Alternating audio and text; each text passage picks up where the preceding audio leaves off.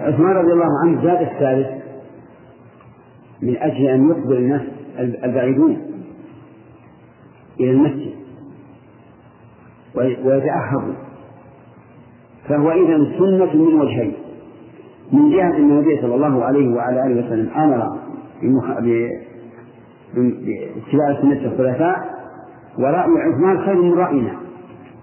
من جهة أخرى أن له أصلا في سنة الرسول صلى الله عليه وعلى آله وسلم. نعم.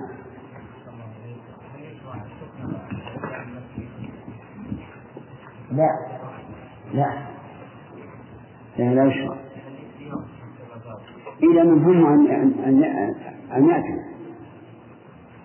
ولم يقل للقريبين أخرجوا. ولأن لو قلنا بهذا بقي ما حول المسجد فضاء. ثم في وقتنا الحاضر الآن. كلما بعد البيت عن المسجد قل حضور الساكن إلا ما شاء الله. من قال علي رضي الله عنه ترك عثمان. هل صحيح ترك سنة عثمان؟ في إيش؟ ما أدري. ما أدري. ولكن إن تركه فهو اجتهاد عذر باجتهاد ما يضر. نعم أحسن الله إليكم إذا أمر السلطان على قوم نسبة المسلمين فيهم أميرا غير من غير المسلمين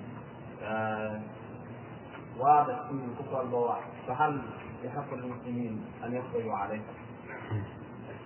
لا يجب يجب على المسلمين ان أن يناصحوا السلطان ولكن هل إذا سنحت لهم الفرصة يجوز أن يقتلوه؟ لأن لو قتل ما صارت الفوضى التي تكون بقتل السلطان. نعم.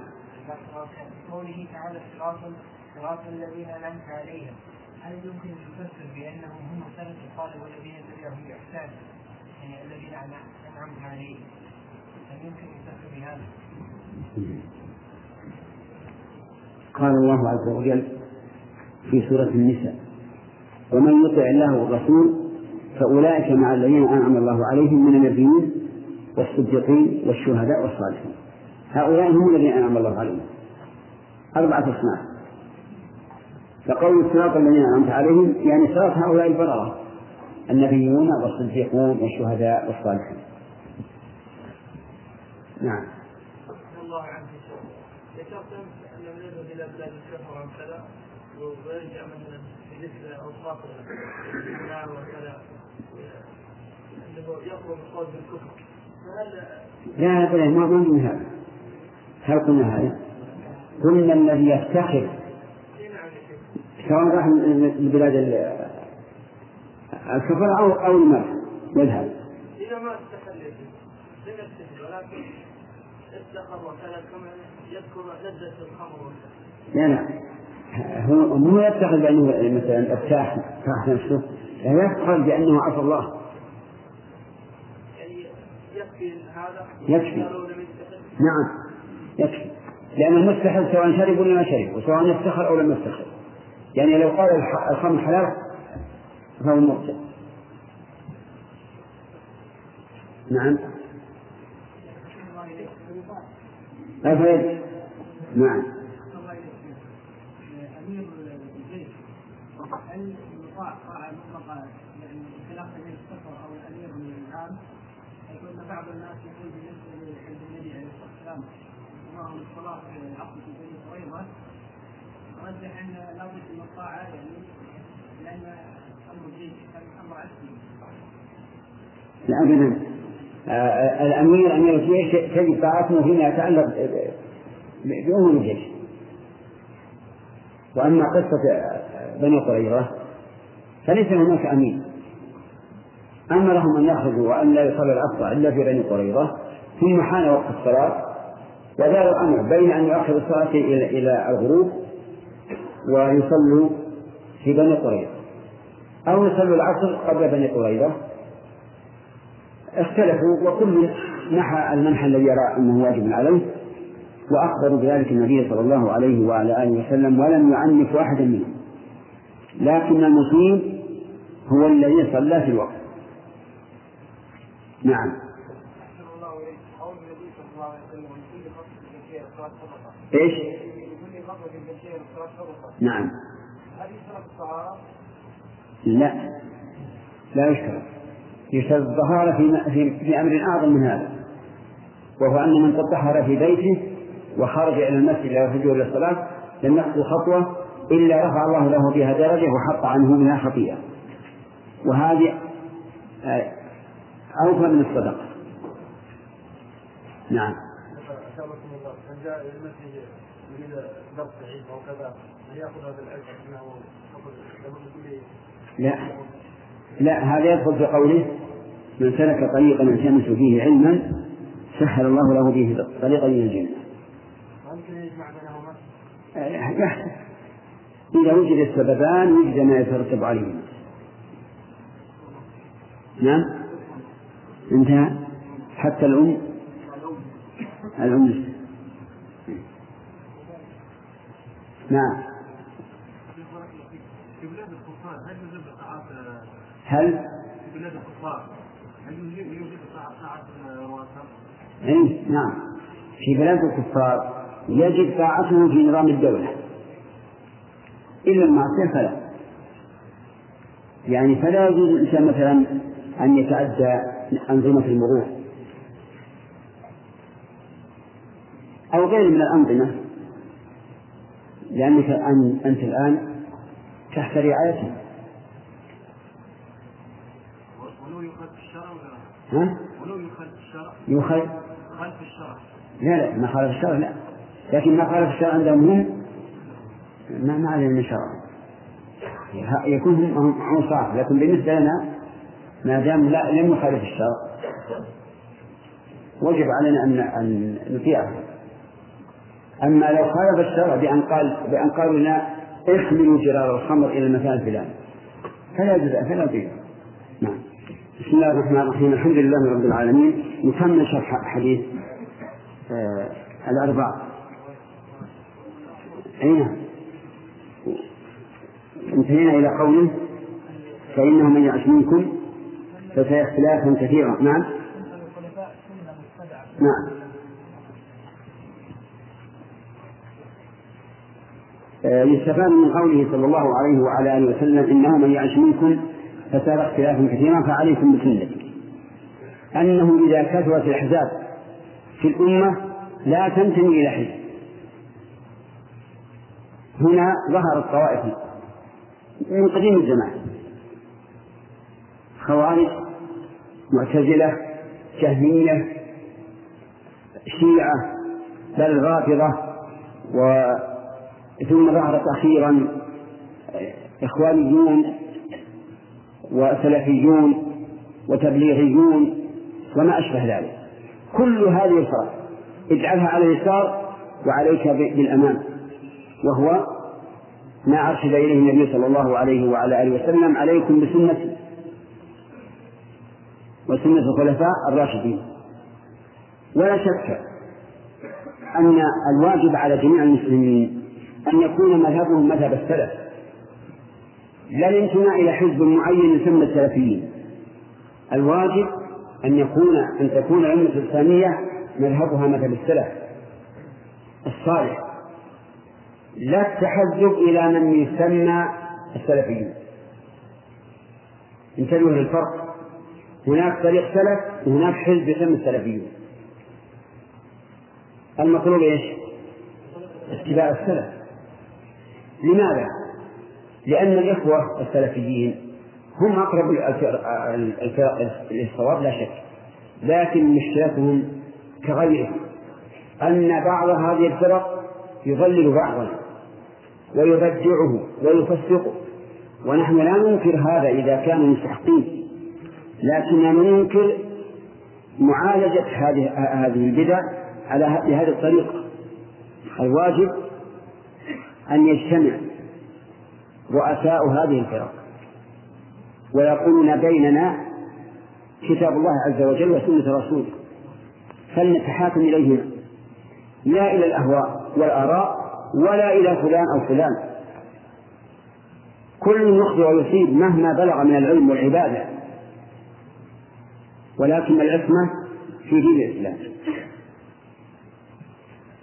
فهذا الحديث أرشد النبي صلى الله عليه وسلم فيه إلى سلوك طريق يسلم فيه الإنسان لا ينتمي إلى أي فرقة إلا إلى طريق السلف الصالح بل سنة النبي صلى الله عليه وعلى آله وسلم والخلفاء الراشدين المهديين.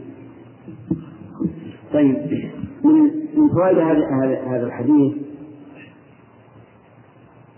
الحث على التمسك بها أي سنة النبي صلى الله عليه وعلى آله وسلم وسنة الخلفاء الراشدين تمسكا تاما. لقوله عضوا عليها في النواشي. ومن فوائد هذا الحديث التحذير من البدع محدثات الأمور.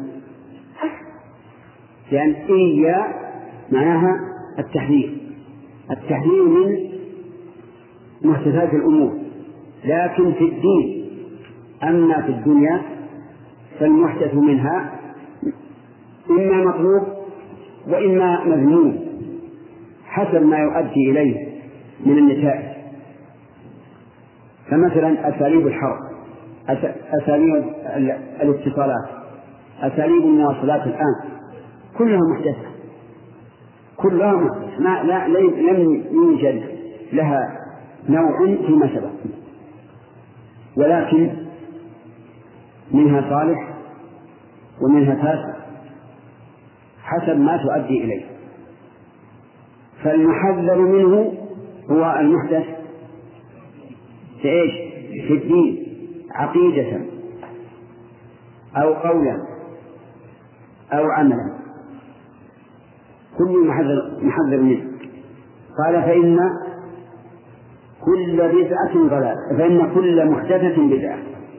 كل محدثة مهما صورت أو كبرت فإنها بدعة. هكذا قال النبي صلى الله عليه وعلى آله وسلم والمراد المحدثة في الدين. بدعة. فإن قال قائل كيف نجمع بين هذا هذه الكلية العامة الواضحة البينة أن كل محدثة بدعة؟ وبين قوله صلى الله عليه وعلى آله وسلم من سن في الإسلام سنة حسنة فله أجرها وأجر من عمل بها إلى يوم القيامة. فالجواب من وجهين. الوجه الأول أن معنى قوله صلى الله عليه وسلم من سن في الإسلام سنة حسنة أي من ابتدأ العمل بالسنة. من ابتدأ العمل بالسنة. ويدل لهذا أن النبي صلى الله صلى الله عليه وعلى آله وسلم ذكره بعد أن حث على الصدقة للقوم الذين وفدوا إلى المدينة حث على الصدقة ورقب فيها. فجاء الصحابة كل بما تيسر له وجاء رجل أظنه من الأنصار بصرة قد أثقلت يده.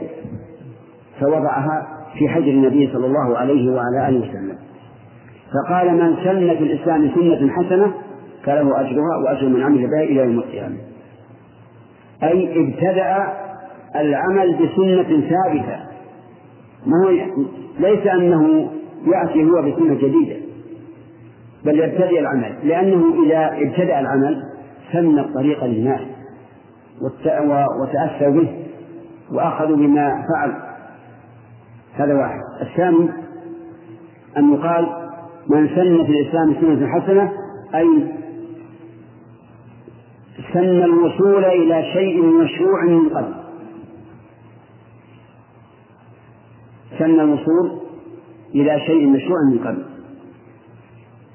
كجمع الصحابة المصحف على المصاحف على مصحف واحد. هذا سنة حسنة. لا شك. لأن المقصود من ذلك منع التفرق بين المسلمين وإضلال بعضهم بعض تضليل بعضهم بعضا. كذلك أيضا جمع السنة وتبويبها وترتيبها. هذه سنة حسنة. يتوصل بها إلى إيش؟ إلى حفظ السنة. إذا تحمل على الوسائل. من سنة الإسلام سنة حسنة على الوسائل إلى أمور ثابتة شرعا. وجه هذا أننا نعلم أن كلام النبي صلى الله عليه وعلى آله وسلم لا يتناقض. ونعلم أنه لو فتح الباب لكل شخص أو لكل طائفة أن تبتدع في الدين ما ليس منه لتمزقت الأمة وتفرقت. وقد قال الله عز وجل إن الذين فرقوا دينهم وكانوا شيعا لست منهم في شيء إنما أمرهم إلى الله ثم ينبئهم بما كانوا يفعلون. قال النبي صلى الله عليه وسلم وكل بدعة ضلالة كل بدعة ضلالة. فيستفاد من هذا أن جميع البدع أن جميع البدع ضلالة ليس فيها هدى بل هي شر محض. حتى وإن استحسنها من ابتدعها فإنها ليست حسنى بل ولا حسنة كل بدعة ضلالة. هل استثنى النبي صلى الله عليه وعلى آله وسلم شيئا؟ لا. كل بدعة ضلالة. وبناء على هذا يتبين خطأ من قسم البدع إلى خمسة أقسام أو إلى ثلاثة أقسام. وأنه ليس على صواب. لأننا نعلم علم اليقين أن أعلم الناس بشريعة الله من؟ رسول الله صلى الله عليه وعلى آله وسلم. وأن أنفع الخلق لعباد الله رسول الله صلى الله عليه وعلى آله وسلم. وأن أفصح الخلق نطقا محمد صلى الله عليه وعلى آله وسلم. وأن أصدق الخلق خبرا رسول الله صلى الله عليه وعلى آله وسلم. أربعة أوصاف. كلها مجتمعة على الأكمل في قول النبي صلى الله عليه وعلى آله وسلم. يأتي من بعده ويقول البدعة ليست ليست ضلالة. البدعة أقسام حسنة ومباحة ومكروهة ومحرمة. سبحان الله العظيم.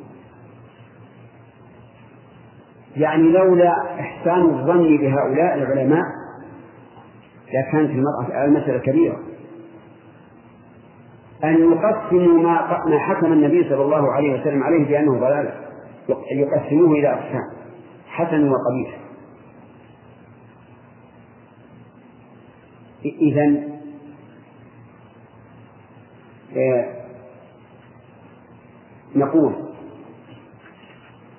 من ابتدع بدعة وقال إنها حسنة فإما أن لا تكون بدعة وإما أن لا تكون حسنة. قطعا إما أن لا تكون بدعة وإما أن لا تكون حسنة. عرفتم؟ ما جواب.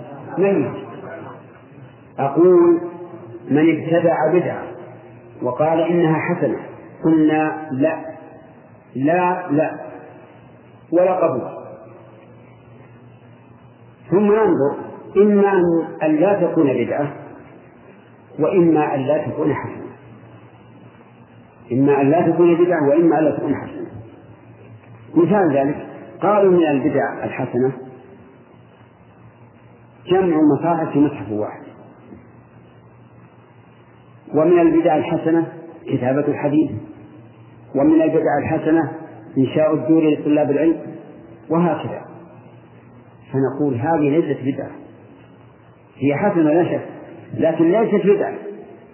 هذه وسيلة إلى أمر إيش؟ مقصود شرعا.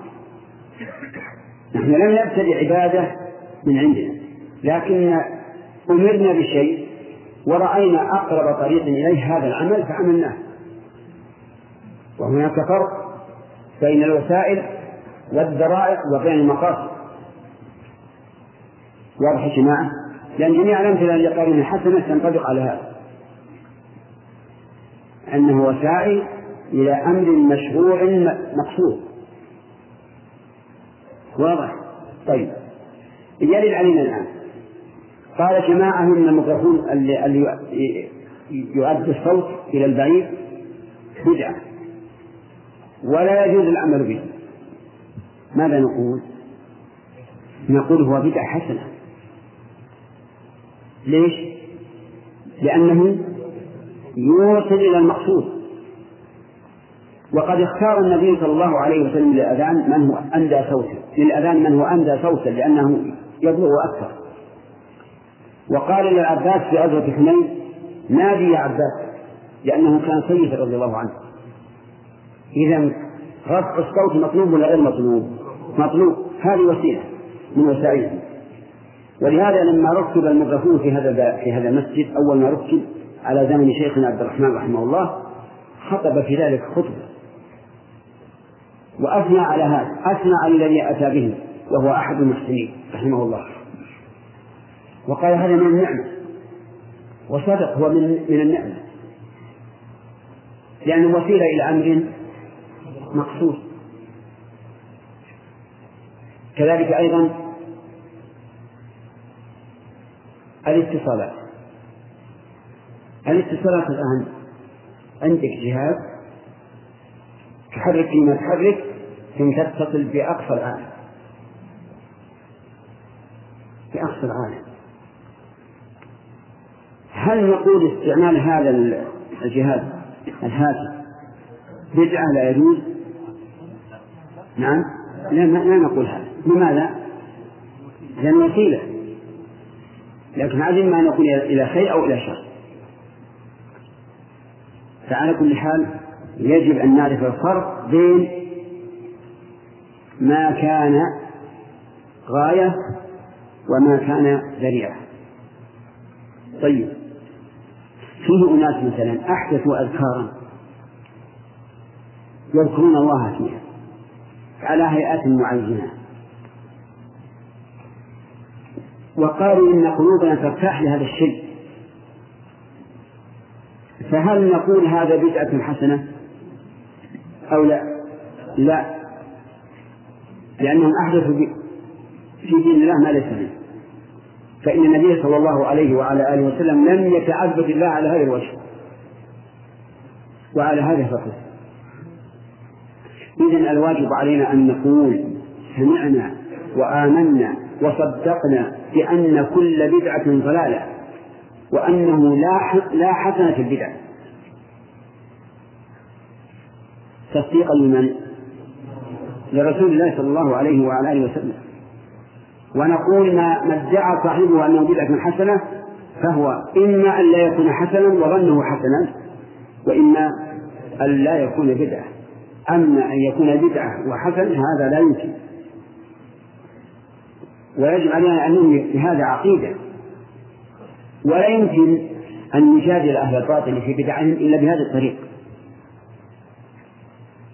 أن نقول كل بدعة ضلالة. فإن قال قائل ماذا تقولون في قول الخليفة الراشد عمر بن الخطاب رضي الله عنه حين جمع الناس في قيام رمضان على إمام واحد؟ وخرج يوما من الأيام ليلة من الليالي فوجدهم فوجد الناس يصلون بإمام واحد. قال نعمة البدعة هذه. نعمة البدعة هذه. فسماها بدعة. أجاب بعض العلماء بأنها لأن المراد بالبدعة هنا البدعة اللغوية لا الشرعية. ولكن هذا الجواب لا يستقيم. كيف البدعة اللغوية وهي صلاة؟ والصواب أنها بدعة نسبية. بالنسبة لهجران هذا هذا القيام بإمام واحد. وذلك لأن النبي صلى الله عليه وسلم أول من سن القيام بإمام واحد. يعني التراويح. فقد صلى بأصحابه ثلاث ليال في رمضان. ثم تخلف خشية أن تفرض. وتركت. وصار الناس يأتون للمسجد يصلي الرجل وحده والرجلان جميعا والثلاثة أوزاعا فرأى عمر رضي الله عنه بثاقب سياسته أن يردهم إلى السنة الأولى وهي الاجتماع على إمام واحد فجمعهم على تميم الدار وأبي بن كعب وأمرهما أن يصلي بالناس إحدى عشرة ركعة. كما كان النبي صلى الله عليه وسلم لا يزيد في رمضان ولا غيره على إحدى عشرة ركعة فيكون قوله نعمة البدعة يعني البدعة النسبية أي بالنسبة إلى أنها هجرت في عهد في آخر عهد النبي صلى الله عليه وعلى آله وسلم وفي عهد أبي بكر وفي أول خلافة عمر. وإلا فنحن نؤمن. بأن كل بدعة ضلالة.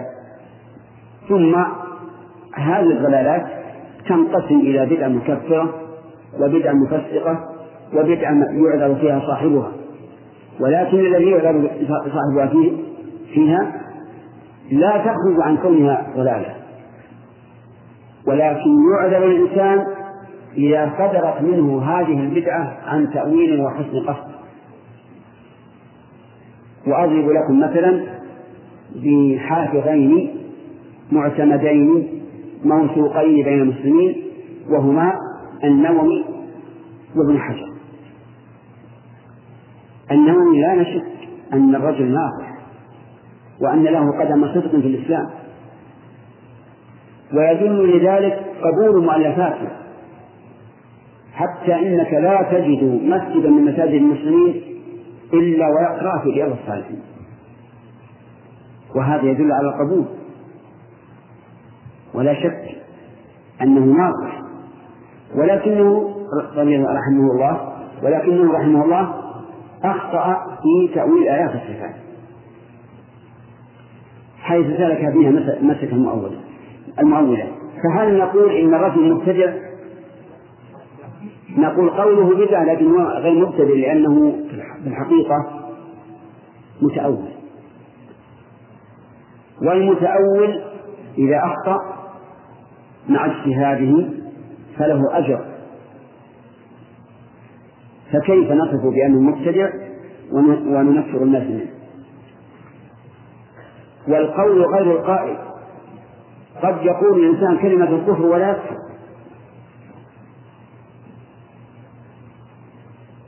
أرأيتم الرجل الذي أظل راحلته حتى أيس منها؟ واضطجع تحت شجرة ينتظر الموت فإذا بالناقة على رأسه. فأخذ بها وقال من شدة الفرح اللهم أنت ربي اللهم أنت عبدي وأنا ربك. الكلمة هذه كفر ولا إيمان؟ كفر. لكن هو لم يكفر. قال النبي صلى الله عليه وعلى آله وسلم أخطأ من شدة الفرح. أرأيتم الرجل يكره على الكفر؟ قولا أو فعلا. فهل يكفر؟ لا. القول كفر والفعل كفر لكن هذا القائل أو أو الفاعل ليس بكافر لأنه مكره. أرأيتم الرجل الذي كان مسرفا على نفسه فقال لأهله إذا مت فأحرقوني وذروني في اليم في البحر. فوالله لئن قدر الله علي ليعذبني عذابا ما عذبه أحد من العالمين. ظن أنه بذلك ينجو من عذاب الله. وهذا شك في إيش؟ في قدرة الله. والشك في قدرة الله كفر. لكن هذا الرجل لم يكفر. جمعه الله عز وجل وسأله لماذا صنعت هذا؟ قال خوفا منك أو من أو من عذابك أو كلمة نحوها فغفر الله له انتبهوا لهذه المسألة. أما الثاني الحافظ الثاني فهو ابن حجر رحمه الله. وابن حجر حسب ما بلغ علمي متذبذب في الواقع. أحيانا يسلك مسلك السلف وأحيانا ينقل نقولات. وأحيانا يمشي على طريقة التأويل التي هي في نظرهم تحريف. مثل هذين الرجلين هل يمكن أن نقدح فيهما؟ أبدا لكن لا نقبل خطأهما. خطأهما شيء واجتهادهما شيء آخر. أقول هذا لأنه نبتت نابتة قبل سنتين أو ثلاث تهاجم هذين الرجلين هجوما عجيبا وتقول يجب إحراق فتح الباري وإحراق شخص عن المسلم أعوذ بالله. كيف يشعر الإنسان على هذا الكلام؟ لكنه الغرور والإعجاب بالنفس واحتقار الآخرين. واحتقار الآخرين. طيب. البدعة المكفرة أو المفسقة. لا نحكم على صاحبها أنه كافر أو فاسق حتى تقوم عليه الحجة. لقول الله تبارك وتعالى وما كان ربك مهلك القرى حتى يبعث في أمها رسولا يتلو عليهم آياتنا وما كنا مهلك القرى إلا وأهلها ظالمون وقال عز وجل وما كنا معذبين حتى نبعث رسولا. ولو كان الإنسان يكفر لكان يعذب. وقال عز وجل رسلا مبشرين ومنذرين لئلا يكون للناس حجة لئلا يكون للناس للناس على الله حجة بعد الرسل. والآيات في هذا كثيرة. فعلينا أن أن نتئذ وأن لا نتسرع.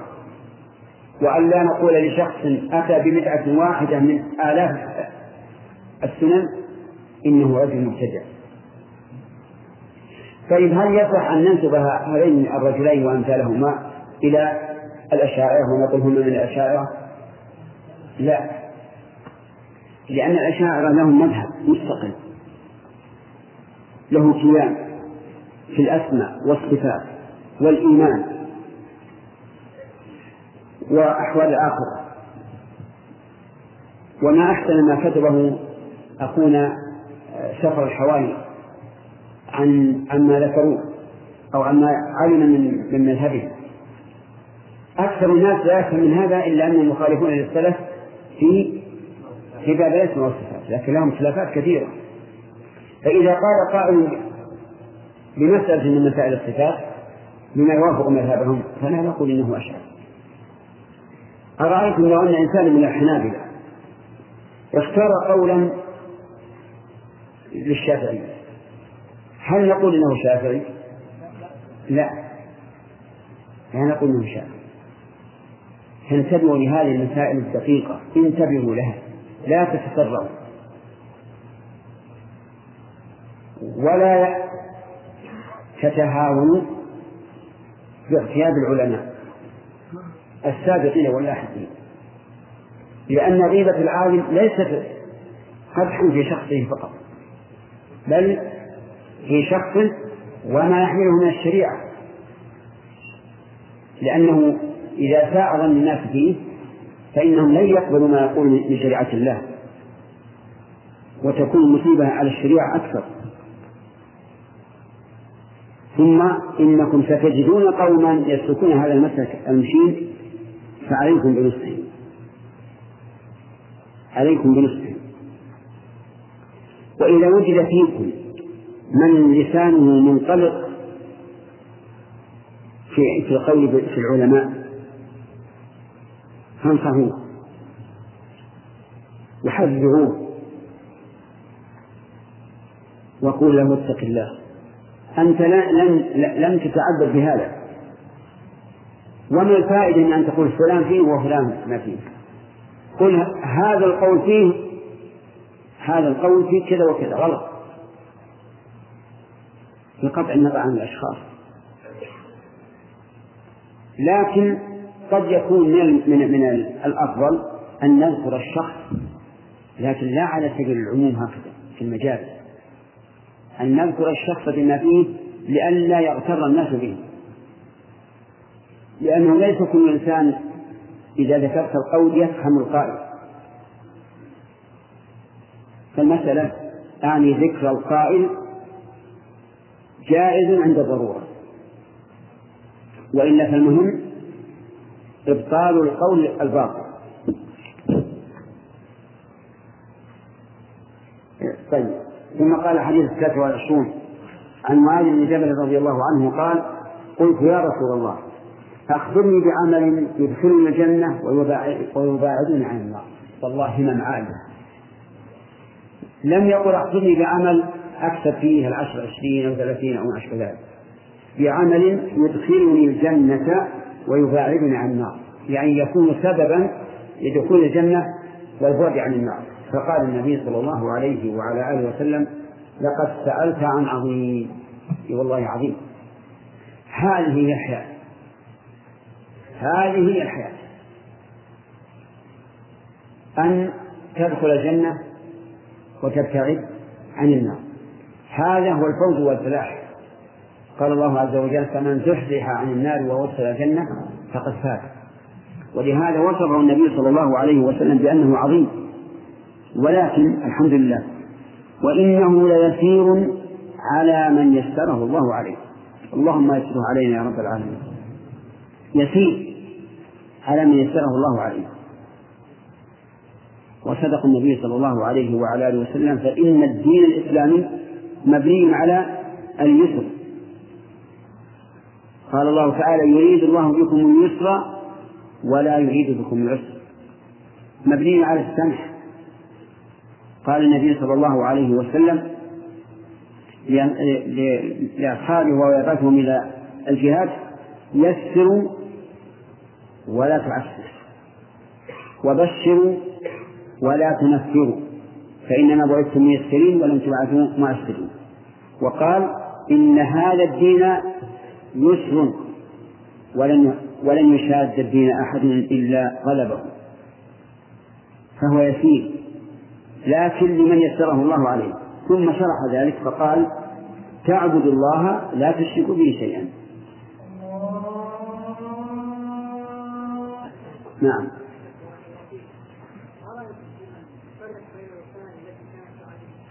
ارفع صوتك بين وسائل إيش؟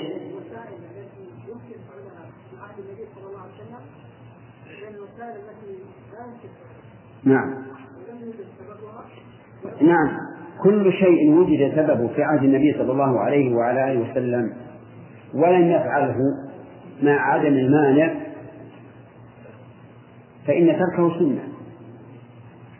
وقولنا مع عدم المانع لئلا يرد قضية بناء الكعبة. فإن النبي صلى الله عليه وسلم أراد أن يهدم الكعبة ويبنيها على قواعد إبراهيم لكن ذكر مانعا وهو أن قريشا كانوا حديث عهد بالكفر. هذه هي القاعدة.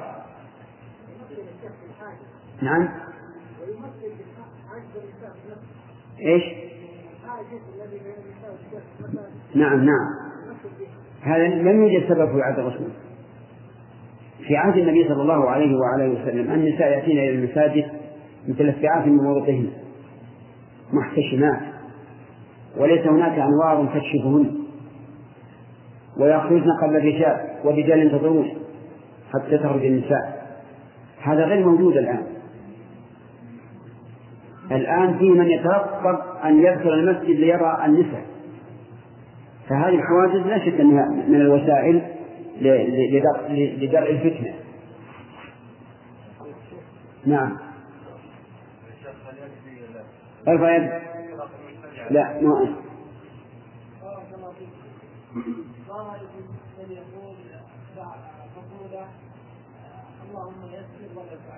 صحيح. اي نعم. يسر لي ما عموما. المراد يسر لي. قال موسى عليه الصلاة والسلام عليه الصلاة والسلام رب اشرح لي صدري ويسر لي أمري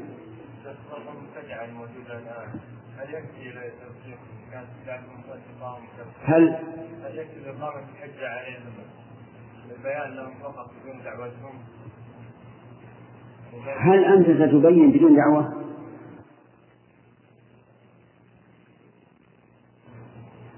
لكن مشكلتنا الآن أن بعض العوام بعض عوام أهل البدع أنه لد وأيضا هم يثقون بعلماء الضلال الذين عندهم في مقابلتهم هذه مش أنتم ما جئتم لتقوم الناس وتقولون فلان فيه كذا وفلان فيه كذا. جئتم لطلب العلم. وأنا يعني دأبي والذي أرى أن لا نلتفت لأحد.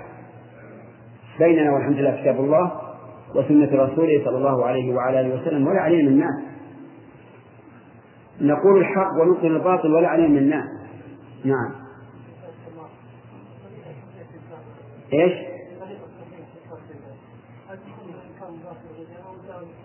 يا أخي ادعو إلى سبيل بالحكمة. أن انظر لأقرب الطريق إلى تحقيق السنة وإبطال البدع. وكل إنسان عاقل ينزل الأشياء في منازلها. والأحوال تختلف والأشخاص الأشخاص يختلفون والأزمان والأماكن تختلف والبدعة تختلف أيضا. انتهى الوقت. طيب نرجع إلى الحديث يقول قال صلى الله عليه وعلى آله وسلم تعبد الله لا تشرك به شيئا. أي تعبد بمعنى تتذلل له بالعبادة حبا وتعظيما. انتبه. تعبد أي تذلل مأخوذ من قولهم طريق معبد أي ممهد ومهيأ للسير عليه. لا تعبد الله لا تعبد الله وأنت تعتقد أن لك الفضل على الله. فتكون كما قال الله فيهم يمنون عليك أن أسلموا قل لا تمنوا علي إسلامكم. هذا وهم لم يمنوا على الله على الرسول فقط. اعبد الله عز وجل تذللا له محبة وتعظيما. فبالمحبة تفعل الطاعات وبالتعظيم تترك المعاصي. نعم. لا تشرك به شيئا. أي شيء يكون. حتى الأنبياء. عجيب يا جماعة. نعم حتى الأنبياء. بل الأنبياء ما جاءوا إلا إلا لمحاربة الشرك. لا تشرك به شيئا. لا ملك مقربا ولا نبي مرسلا والعبادة لها شروط نذكرها إن شاء الله في الفوائد. قال وتقيم الصلاة وتؤتي الزكاة وتصوم رمضان وتحج البيت. هذه أركان الإسلام الخمسة وقد مرت. نعم. ثم قال ألا أدلك على أبواب الخير؟ أبواب أي مسائل أبواب تستعمل بالباب الذي يفتح للداخل والخارج وتستعمل في المسائل. ومن هذا قول العلماء في مؤلفاتهم هذا الباب في كذا وكذا. وقول المحدثين لا يصح في هذا الباب شيء. أي في هذه المسألة شيء. فقول أبواب الخير أي مسائل الخير. ألا أدلك على أبواب الخير أي مسائله ويجوز أن يكون المراد بها الباب المعروف الذي يكون منه الدخول والخروج ألا أدلك على أبواب الخير؟ آه الجواب؟ نعم. الجواب بلى. لكن حذف للعلم فيه لأنه لا بد أن يكون الجواب بلى. قال الصوم جنة. الصوم جنة. أي مانع يمنع صاحبه في الدنيا ويمنع صاحبه في الآخرة. أما في الدنيا فإنه يمنع صاحبه من تناول الشهوات الممنوعة في الصوم. ولهذا ينهى الصائم أن يقابل من اعتدى عليه بمثل ما اعتدى عليه حتى أنه إذا سابه أحد أو شاتمه يقول إني صائم. هو أيضا جنة من النار. يقيك من النار يوم القيامة. والصوم معروف. التعبد الله تعالى بالإمساك عن المفطرات من طلوع الفجر إلى غروب الشمس. والصدقة تطفئ الخطيئة كما يطفئ الماء النار. الصدقة مطلقا سواء الزكاة الواجبة أو التطوع وسواء كانت قليلة أو كثيرة. تطفئ الخطيئة أي خطيئة بني آدم وهي المعاصي كما يطفئ الماء النار. والماء يطفئ النار. بدون تردد.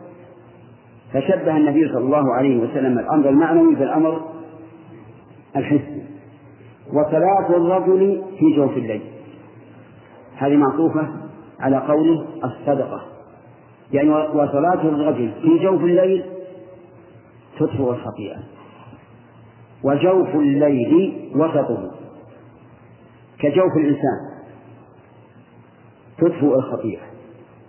ثم تلا صلى الله عليه وعلى آله وسلم تتجافى جنوبهم عن المضاجع حتى بلغ يعملون. تلا أي قرأ. تتجافى جنوبهم عن المضاجع. هذا في وصف من؟ وصف المؤمنين.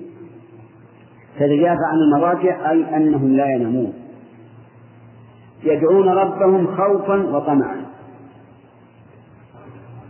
كيف خوفا وطمعا؟ نعم. إن ذكروا ذنوبهم خافوا وإن ذكروا فضل الله طمعوا فهم بين الخوف والرجاء. ومما رزقناهم ينفقون من هنا إما أن تكون للتبعير والمعنى ينفقون بعض أو للبيان والمعنى ينفقون مما رزقهم الله قليلا كان أو كثيرا. فلا تعلم نفس ما أخفي لهم من قرة أعين جزاء بما كانوا يعملون. استشهد النبي صلى الله عليه وسلم بهذه الآية على فضيلة قيام الليل. تتجافى جنوبهم عن المضاجع. حتى بلغ يعملون. ثم قال ألا أخبرك برأس الأمر؟ وعموده وذلة الحماية ثلاث أشياء. ألا أخبرك برأس الأمر؟ وعموده وذروة سنامه قلت بلى يا رسول الله قال رأس الأمر الإسلام. أمر الإنسان الذي من أجله خلق رأسه الإسلام. أن يسلم لله تعالى ظاهرا وباطنا بقلبه وجوارحه. رأس الأمر الإسلام وعموده الصلاة والمراد الصلوات الخمس. عمود الإسلام الصلوات. وعمود الخيمة ما تقوم عليه. وإذا أزيل سقط وذروة سنامه الجهاد في سبيل الله. ذكر الجهاد أنه ذروة السنام لأن الذروة أعلى الشيء. وبالجهاد يعلو الإسلام فجعله ذروة سنام الأمر. قال الله تعالى ولا تهنوا ولا تحزنوا وأنتم الأعلون الأعلون إن كنتم مؤمنين. وقال عز وجل فلا تهنوا وتدعوا إلى السلم وأنتم الأعلون والله معكم. وقول الجهاد يعني في سبيل الله عز وجل. ومتى يكون الجهاد في سبيل الله؟ بينه الرسول صلى الله عليه وسلم أتم بيان. فقد سئل عن الرجل يقاتل حمية ويقاتل شجاعة ويقاتل يرى مكانه أي ذلك في سبيل الله؟ قال من قاتل لتكون كلمة الله العليا فهو في سبيل الله. انتبه. ولم يجب عن الثلاثة هذه السؤال عنها بل ذكر عبارة عامة. من قاتل لتكون كلمة الله العليا فهو في سبيل الله. نعم. وذروة سلامه الجهاد. نعم. ثم قال ألا أخبرك بملاك ذلك كله؟ ملاك الشيء ما يملك به ما يملك به. في ملاك ذلك أي ما تملك به كل هذا. قال نعم. قلت بلى يا رسول الله. قال فأخذ بلسانه وقال كف عليك هذا. أخذ النبي صلى الله عليه وسلم بلسانه أي بلسان نفسه. وقال كف عليك هذا. يعني لا تطلقه في القيل والقال. وقد مر علينا من كان يؤمن بالله واليوم الآخر فليقل خيرا أو ليصمت. كف عليك. لا تتكلم إلا بخير. قال قلت يا رسول الله قلت يا رسول الله لا. قلت يا نبي الله وإنا لمؤاخذون بما يتكلم به. الجملة خبرية لكنها استفهامية. والمعنى أئنا لمؤاخذون بما يتكلم به. يعني أن معاذا تعجل. كيف يؤاخذ الإنسان بما يتكلم به؟ فقال له النبي صلى الله عليه وسلم حثا له على أن يفهم قال له ثكلتك أمك يا معاذ. ثكلتك أي فقدتك. وهذه الكلمة يقولها العرب للإغراء والحث. ولا ولا يقصدون بها المعنى الظاهر وهو أن تفقده أمك لكن آه، يقصدون بها الحث والإغراء. وقال بعض العلماء إن هذه الجملة على تقدير شرط. والمعنى ثكلتك أمك يا معاذ إن لم تكف لسانك. ولكن المعنى الأول أوضح. وأظهر. وأنها وأنها تدل على الإغراء والحث ولهذا خاطبه بالندى فقال يا معاذ وهل يكب الناس في النار على وجوههم؟ أو قال على مناخرهم إلا حصائد ألسنتهم يكب الناس في النار على وجوههم إلا الحصائد. وقوله أو قال على مناخرهم شك من الراوي. إلا حصائد ألسنتهم أي ما يحسدون بألسنتهم من الأقوال.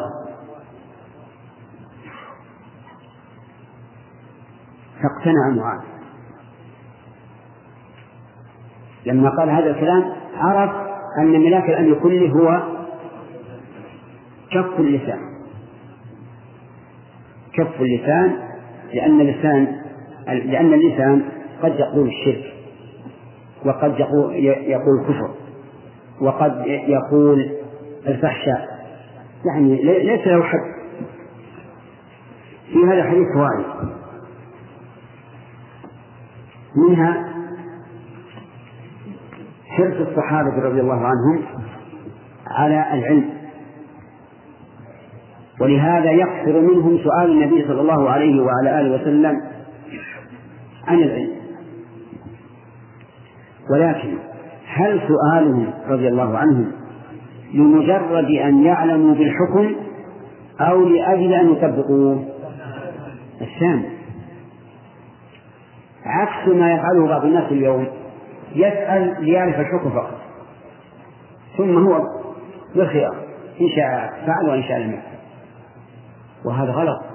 اجعل غايتك من العلم العمل به. دون الاطلاع على أقوال الناس.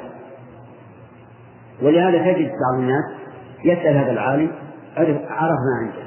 ثم يذهب يسأل عالم آخر عالم آخر.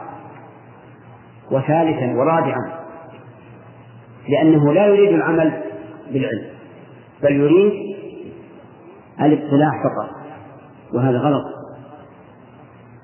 لا تسأل عن العلم إلا لهدف واحد وهو العمل. ومن فوائد هذا الحديث علو علو همة معاذ بن جبل رضي الله عنه حيث لم يسأل عن أمور الدنيا بل عن أمور الآخرة. عمل يدخل الجنة ويبعدني من النار. وجدير به رضي الله عنه أن يكون بهذه المنزلة العالية لأنه أحد فقهاء الصحابة ولأن النبي صلى الله عليه وعلى آله وسلم بعثه إلى إلى اليمن داعيا ومفتيا وحاكما. فهو رضي الله عنه من أثقل الصحابة. ومن فوائد هذا الحديث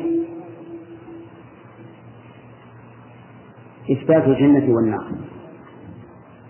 والإيمان بهما أحد أركان الإيمان الستة كما سبق. ومن هذا الحديث ومن فوائد هذا الحديث أن العمل يدخل الجنة. ويباعد عن النار. لأن النبي صلى الله عليه وعلى آله وسلم أقره على هذا.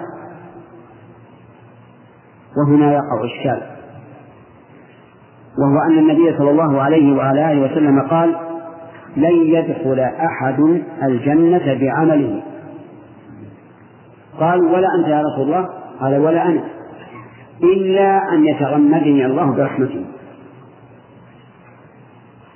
فكيف يجمع بين هذا الحديث وبين النصوص الأخرى الدالة على أن الإنسان يدخل بعمله الجنة. أجاب العلماء رحمهم الله فقهاء الإسلام. أطباء القلوب والأبدان. ممن علمهم الله ذلك. قالوا ألبى لها معنى معنيان تارة تكون للسببية وتارة تكون للعوض الباء لها معنيان تارة تكون للسببية وتارة تكون للعوض. فإذا قلت بعت عليك هذا الكتاب بدرهم هذه العوض. وإذا قلت أكرمتك لإكرامي لإكرامك إياه هذه السببية. فالمنفي هو باء العوض والمثبت باء السببية. فقال معنى قول النبي صلى الله عليه وعلى آله وسلم لن يدخل أحد الجنة بعمله أي على أن ذلك معارضة لأنه لو أراد الله عز وجل أن يعوض العباد في أعمالهم وجزائهم لكانت نعمة واحدة تقضي على كل ما عمل تقضي على كل ما عمل. واضرب مثلا بنعمة النفس. نعمة النفس هذه نعمة عظيمة. لا يعرف قدرها إلا من ابتلي بضيق النفس. واسأل من ابتلي بضيق النفس ماذا يعانون من هذا؟ الصحيح الذي ليس مصابا بضيق النفس لا يجد كلفة في التمتع بهذه النعمة. ينفس وهو يتكلم ينفس وهو يأكل. ولا يحس بشيء. هذه النعمة لو عملت أي عمل من الأعمال لا تقابلها لأن هذه نعمة مستمرة دائما. بل نقول إذا وفقت للعمل الصالح فهذه نعمة. فقد أضل الله عن ذلك أمما. وإذا كان نعمة احتاج إلى إلى شكر. وإذا شكرت فهي نعمة تحتاج إلى شكر آخر. ولهذا قال الشاعر إذا كان شكري نعمة الله نعمة علي له في مثلها يجب الشكر. فكيف بلوغ الشكر إلا بفضله؟ وإن طالت الأيام واتصل العمر. واضح؟ إذن الجمع بين الباء في قوله لن يدخل أحد الجنة بعمله وقوله آه الجنة أو كقوله تعالى جزاء بما كنتم تعملون وما أشبه ذلك يقول الباء لها معنيان المعنى الأول أن تكون للعوض والثاني أن تكون للسببية. والمنفي أن تكون الباء للعوض. خمس دقائق من أسئلة نعم. ولي لو كان قال يا شيخ لماذا لا تقول ان الحديث طريق سنه مسلم سنة حسنة؟ هذا تخصيص الحديث الأول.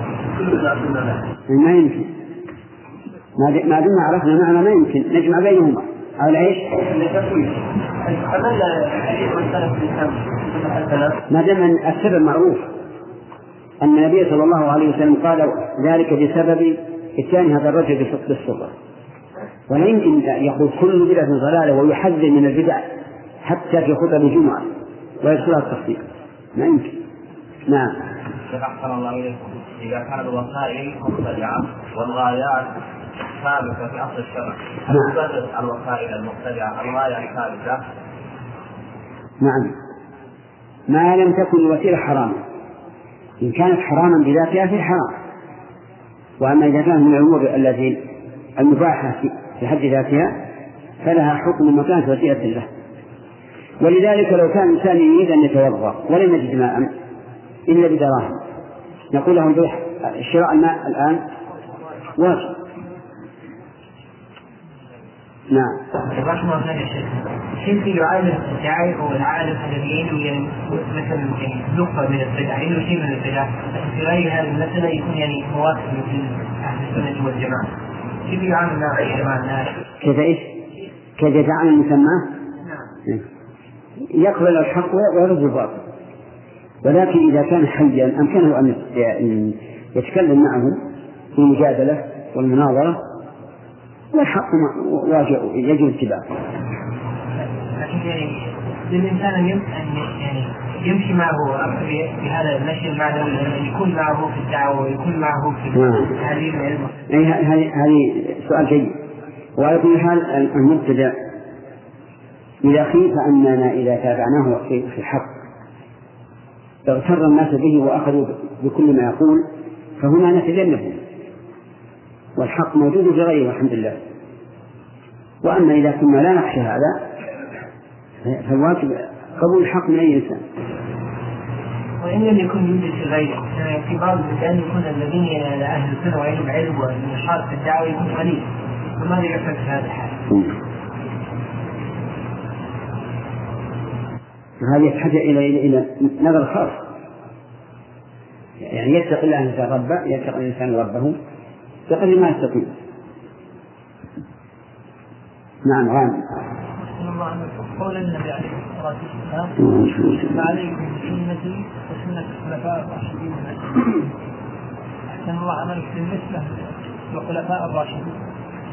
ألا يكون سنته هي المقصورة يعني لا يكون هناك خليفة راشد إلا هؤلاء الأربع لأن غيرهم سنة غير متبعه لكن نشاهد لكن هذا أمر في الشرع يعني هل المراد الخلفاء الرسول بأعيانهم أو بأوصافهم؟ لكن ذكرنا كثير من السلف نعم. ذكرنا أن كثير من السلف حج عمر بن عبد العزيز. نعم نعم. أدى عمر بن عبد العزيز من الخلفاء الراشدين. فهل تكون يجعل هذا نعم. بأمر الرسول عليه الصلاة والسلام. لكن في الغالب أنك ما تجد لهؤلاء سنة تخالف الآخرين. في الغالب. نعم. نعم. توزع أوراق في تحذير بعض العلماء. يعني اللي يقولون إنه يصير الفضائيات إيش؟ اي يعني هل يجوز شخص يوزع مثل هذا أو يهذب العوام إلى هؤلاء العلماء خاصة إذا كان عندهم اخطاء في العقائد؟ لا بد من لا لابد من هذا. وماذا يصنع؟ يخلي الناس يتكلمون بالفضائيات ما يريدون. ومشكلة الفضائيات الآن غزت ال- الناس في عقل بيوتهم. وجاءت هذا اللي أخذت وأخذت وهي الإنترنت. هذه مدمرة للأخلاق وللعقائد جميع يجد شيء مكتوبا. يستطيع ينسخه. مشكلة الحقيقة. نسأل الله الثبات الواقع أن الأمة الإسلامية الآن في محنة وسلم على نبينا محمد وعلى آله وأصحابه ومن تبعهم بإحسان إلى يوم الدين. أما بعد فقد سبق الكلام على أول حديث معاذ بن جبل وانتهينا إلى قوله كف عليك هذا. نعم. فوائد؟ طيب. وكان من الفوائد أن علو همة الصحابة رضي الله عنهم. أليس كذلك؟ وغير يلا سعد من الذي سماه حجة رؤوس الفوائد؟ نستعين بالله عز وجل ونكمل. من فوائد هذا الحديث أن هذا السؤال الذي الذي قام فيه معاذ سؤال عظيم. لأنه في الحقيقة هو سر الحياة. سر الحياة والوجود. فكل موجود في هذه الدنيا من بني آدم أو من الجن غايته إما الجنة وإما وإما النار. فلذلك كان هذا السؤال عظيما. ومن فوائد هذا الحديث أن هذا وإن كان عظيما فهو يسير على من يسره الله عليه ومن فوائده أنه ينبغي للإنسان أن يسأل الله تعالى التيسير أن يسر أموره في دينه ودنياه لأن من لم يسر عليه فإنه يصعب عليه كل شيء. ومن فوائد هذا الحديث ذكر أركان الإسلام الخمسة في قوله تعبد الله لا تشرك به شيئا وتقيم الصلاة وتؤتي الزكاة وتصوم رمضان وتحج البيت. ولم يذكر الرسالة لأن عبادة الله تتضمن الرسالة إذ لا يمكن أن يعبد الإنسان ربه إلا بما شرع نبيه صلى الله عليه وعلى آله وسلم. من فوائد هذا الحديث أن أعلى المهمات أن أغلى المهمات وأعلى الواجبات عبادة الله وحده ولا شريك له التوحيد. ومنها من فوائد هذا الحديث فضل النبي صلى الله عليه وعلى آله وسلم في التعليم. حيث يأتي بما لم يتحمل السؤال لقوله ألا أدلك على باب الخير؟ وهذا من عادته صلى الله عليه وعلى آله وسلم أنه إذا دعت الحاجة إلى ذكر شيء يضاف إلى الجواب أضاف مثال ذلك سئل عن ماء البحر أن يتوضأ به فقال النبي صلى الله عليه وسلم في البحر هو الطهور ماؤه الحل ملتته الطهور ماؤه؟ هذا جواب السؤال. الحل ملتته زائد. لكن لما كان الناس في البحر يحتاجون إلى الأكل بين لهم أن أن ميتتهم حلال. وقد عاد قوم شيخ الإسلام ابن تيمية رحمه الله وقالوا إنه إذا سئل عن المسألة أتى بمسائل كثيرة. فأجاب عن ذلك بعض تلاميذه وقال إن هذا من من جوده وكرمه في بذل العلم واستشهد بقول النبي صلى الله عليه وعلى آله وسلم في البحر هو الحل ميتته هو الطهور ماؤه الحل ميتته وهو لم يسأل إلا عن الوضوء بماء البحر. ومن فوائد هذا الحديث أن الصوم جنة وسبق معناها في الشرح وبناء على هذا فمن لم يكن صومه جنة له فإنه ناقص ولهذا يحرم على الإنسان تناول المعاصي في حال الصوم. ولكن هل تبطل الصوم أو لا؟ يعني معاصي الصيام هذه محرمة والصوم لم يفد فهل إذا فعلها الإنسان يبطل صومه؟ فالجواب إن كان هذا المحرم خاصا بالصوم أفسد الصوم وإن كان عاما لم يفسده مثال الأول يحرم على الصائم الأكل والشرب فلو أكل أو شرب أجب. فسد صومه يحرم على الصائم وغيره الغيبة. ذكرك أخاك بما يكره. فلو اغتاب الصائم أحدا تحرم غيبته لم يفسد صومه. لأن هذا النهي لا يختص بالصوم. هذه القاعدة عند جمهور أهل العلم. وقال بعض أهل العلم إذا أتى الصائم بما يحرم ولو على سبيل العموم فسد صومه. واستدل بقول النبي صلى الله عليه وعلى آله وسلم من لم يدع قول الزور والعمل به والجهل فليس لله حاجة في أن يدع طعامه وشرابه. لكن ما ذهب إليه الجمهور أصح. والحديث إنما أراد النبي صلى الله عليه وعلى آله وسلم به أن يبين الحكمة من الصوم. لا أن يبين فساد الصوم بقول الزور والعمل بالزور والجهل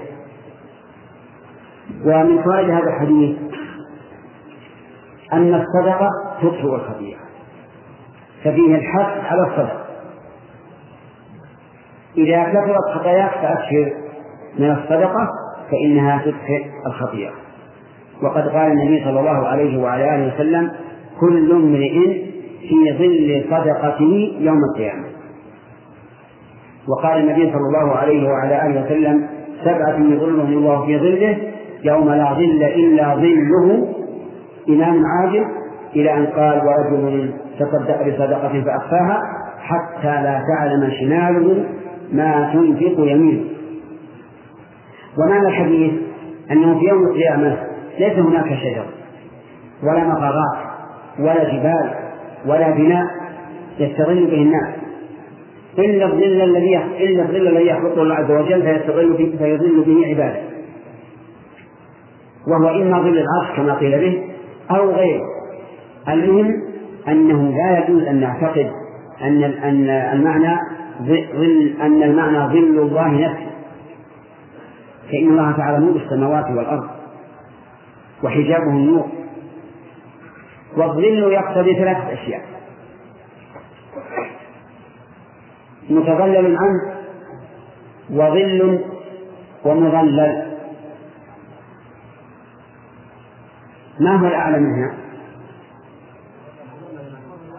المظلل عنه. ولا يمكن أن يكون الله أن يكون فوق الله شيء. يكون الله هو الوسط بين الشمس وبين العباد. هذا الشيء مستحيل. وليس هذا من باب التأويل كما قيل به. هذا هذا تأويل. لأن جوابا على هذا من وجهين. الوجه الأول أن التأويل إذا دل عليه الدليل فلا مانع. فهم السلف. أول المعية بالعلم.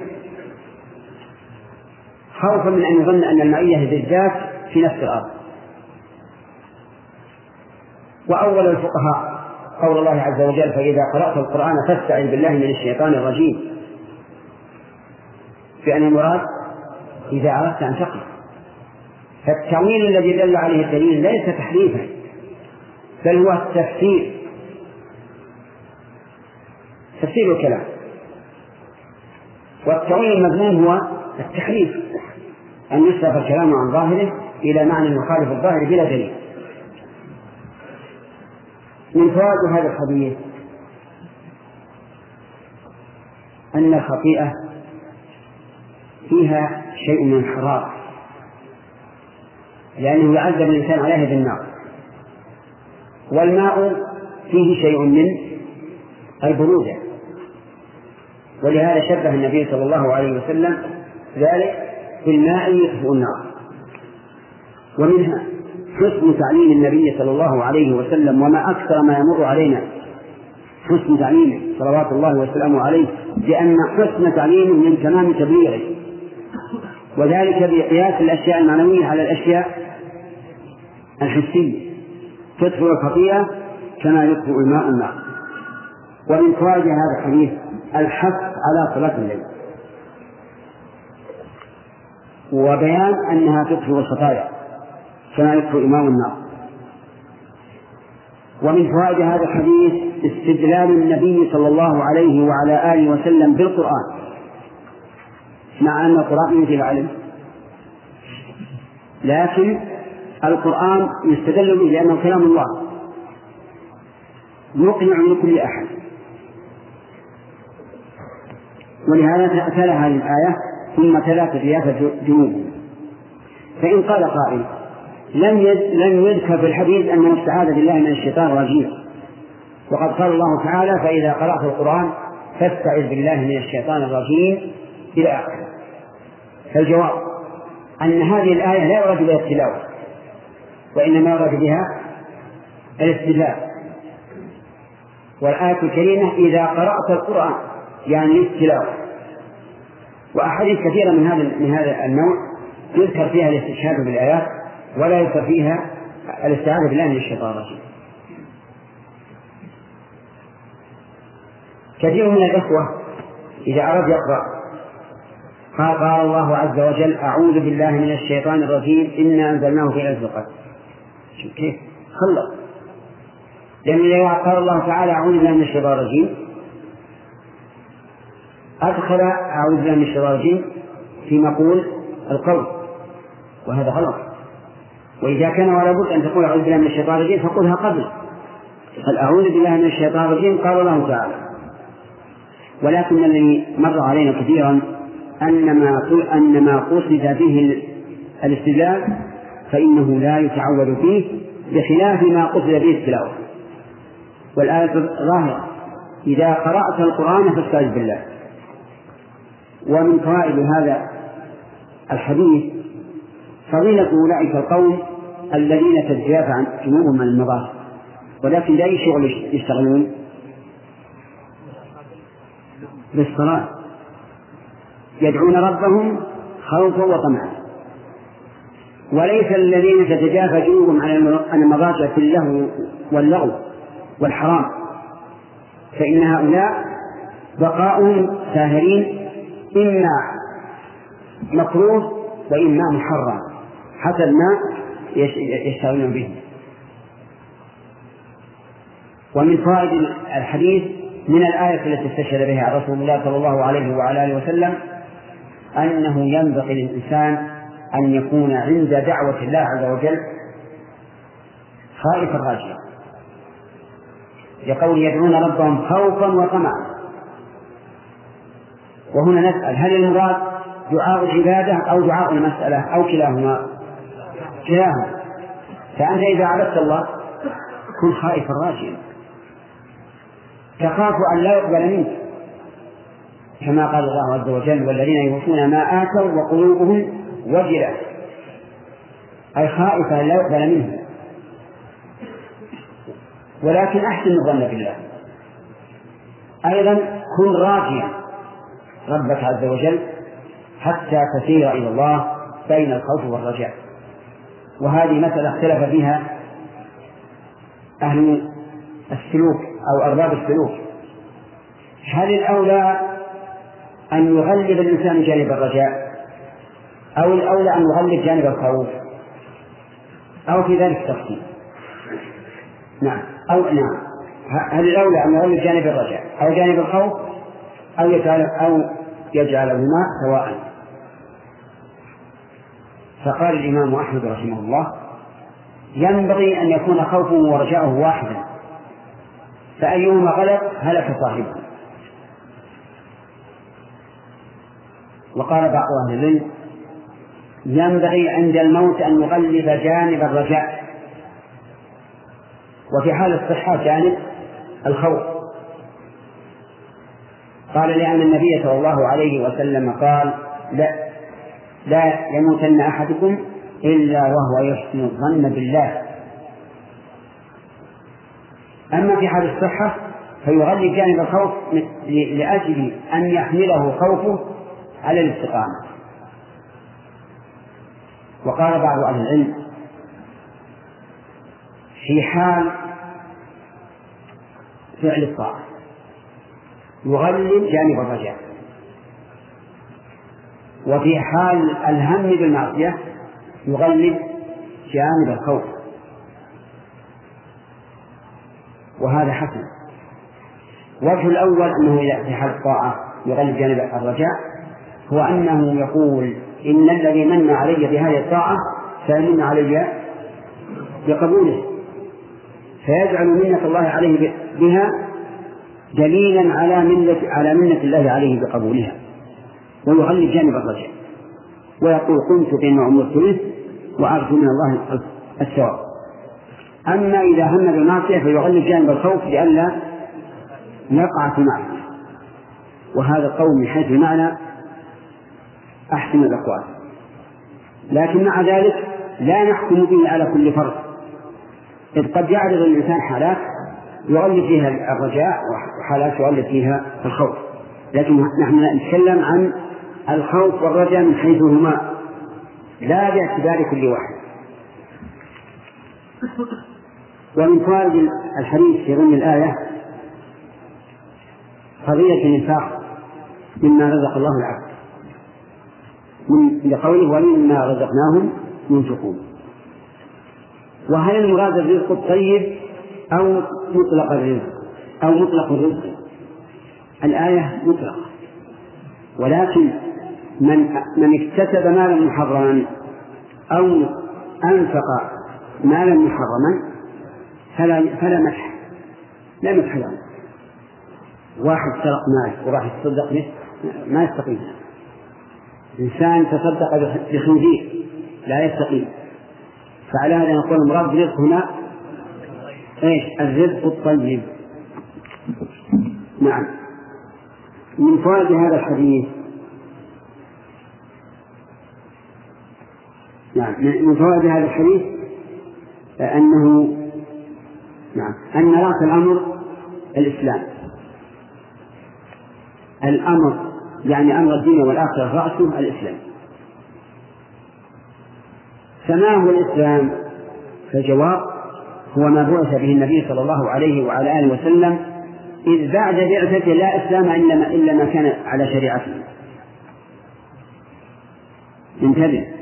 وعلى هذا فلو سألك سائل هل اليهود مسلمون؟ هل النصارى مسلمون؟ فالجواب لا. إن قلت لا أخطأ. وإن قلت نعم أخطأ.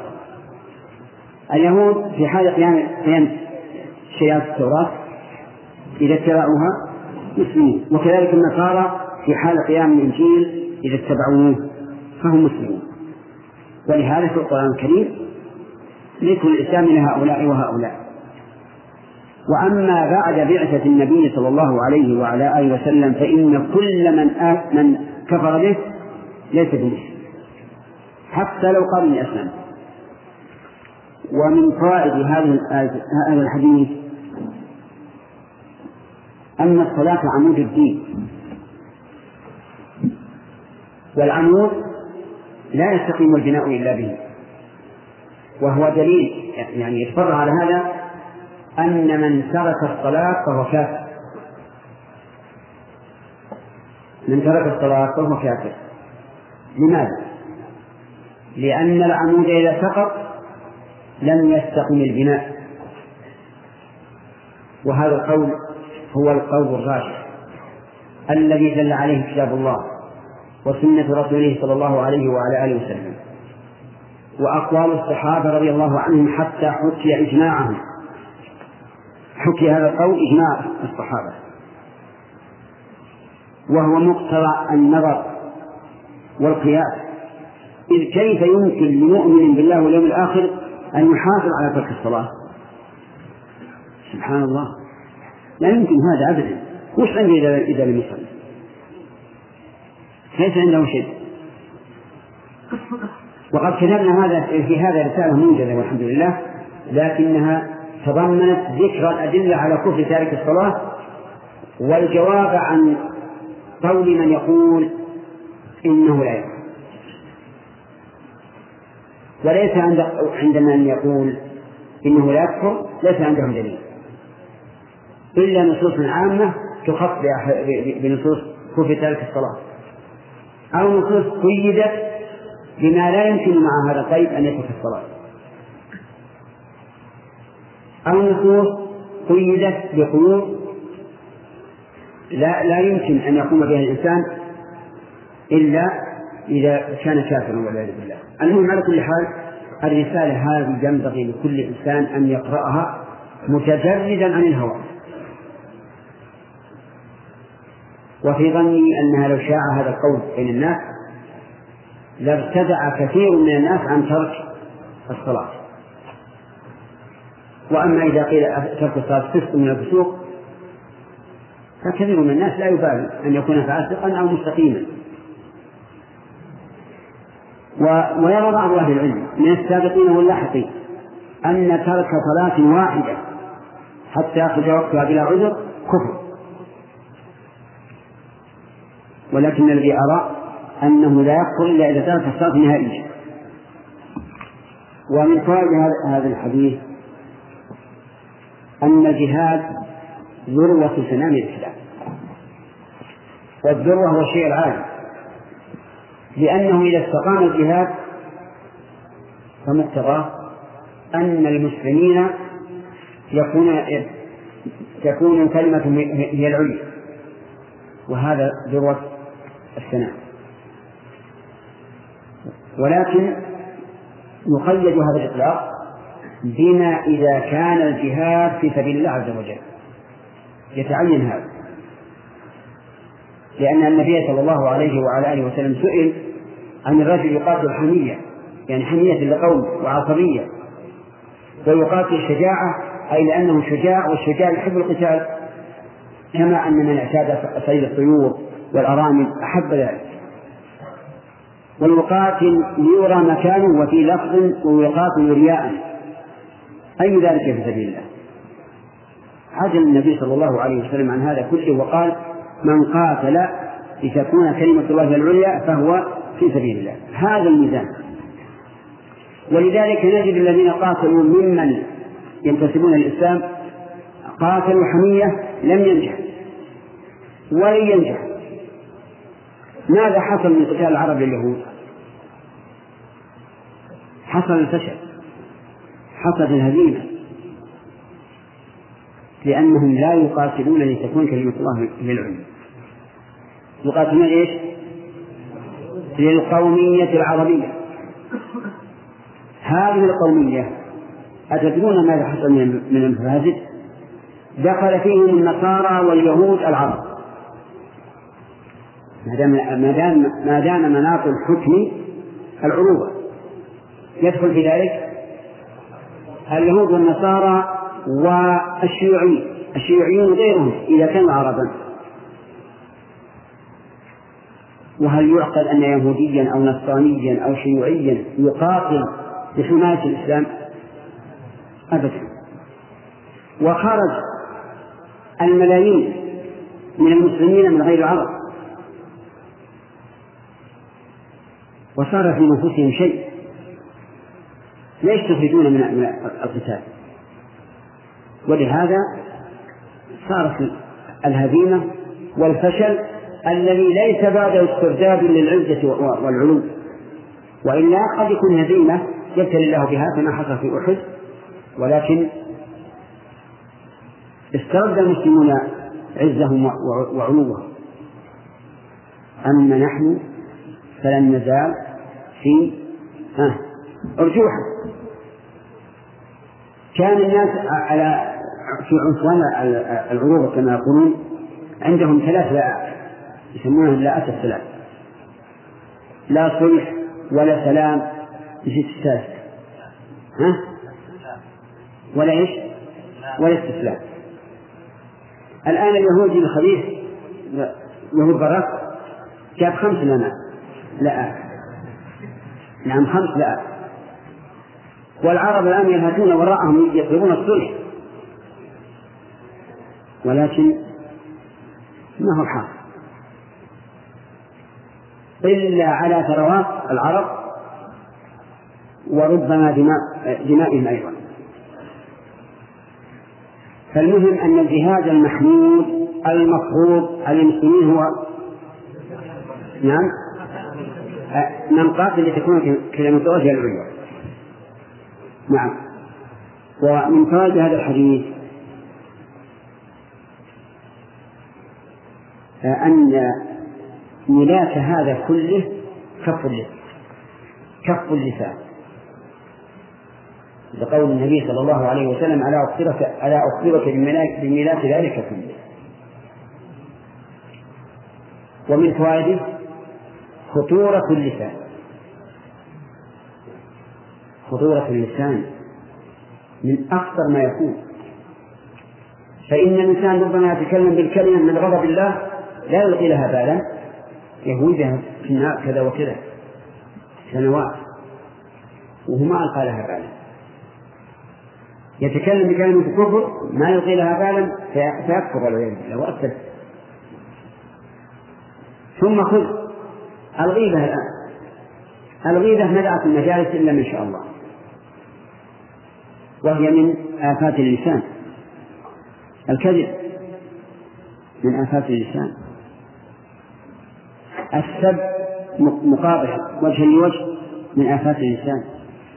النميمة من آفات اللسان. وخذ. فإذا حفظ الإنسان لسانه حفظه الله عز وجل. ولهذا جاء في الحديث من يضمن لي ما بين لحييه وفخذيه أضمن له الجنة يعني من كف عن الزنا وعن القول المحرم فإنه يدخل الجنة. ومن فوائد هذا الحديث التعليم بالقول وبالفعل. لقوله أخذ بلسانه وقال كف عليك هذا. لم يقل كف كف عليك لسانك أخذ بلسانه وقال كف عليك هذا. لأنه إذا حصل الفعل سمعت الأذن نعم رأت العين وانطبعت الصورة في القلب بحيث لا ينسى هذا. المسموع ينسى لكن المرئي ما ينسى. يبقى في صفحة الذهن إلى ما شاء الله عز وجل. ولهذا كان الصحابة رضي الله عنهم أحيانا يعلمون الناس بالفقه.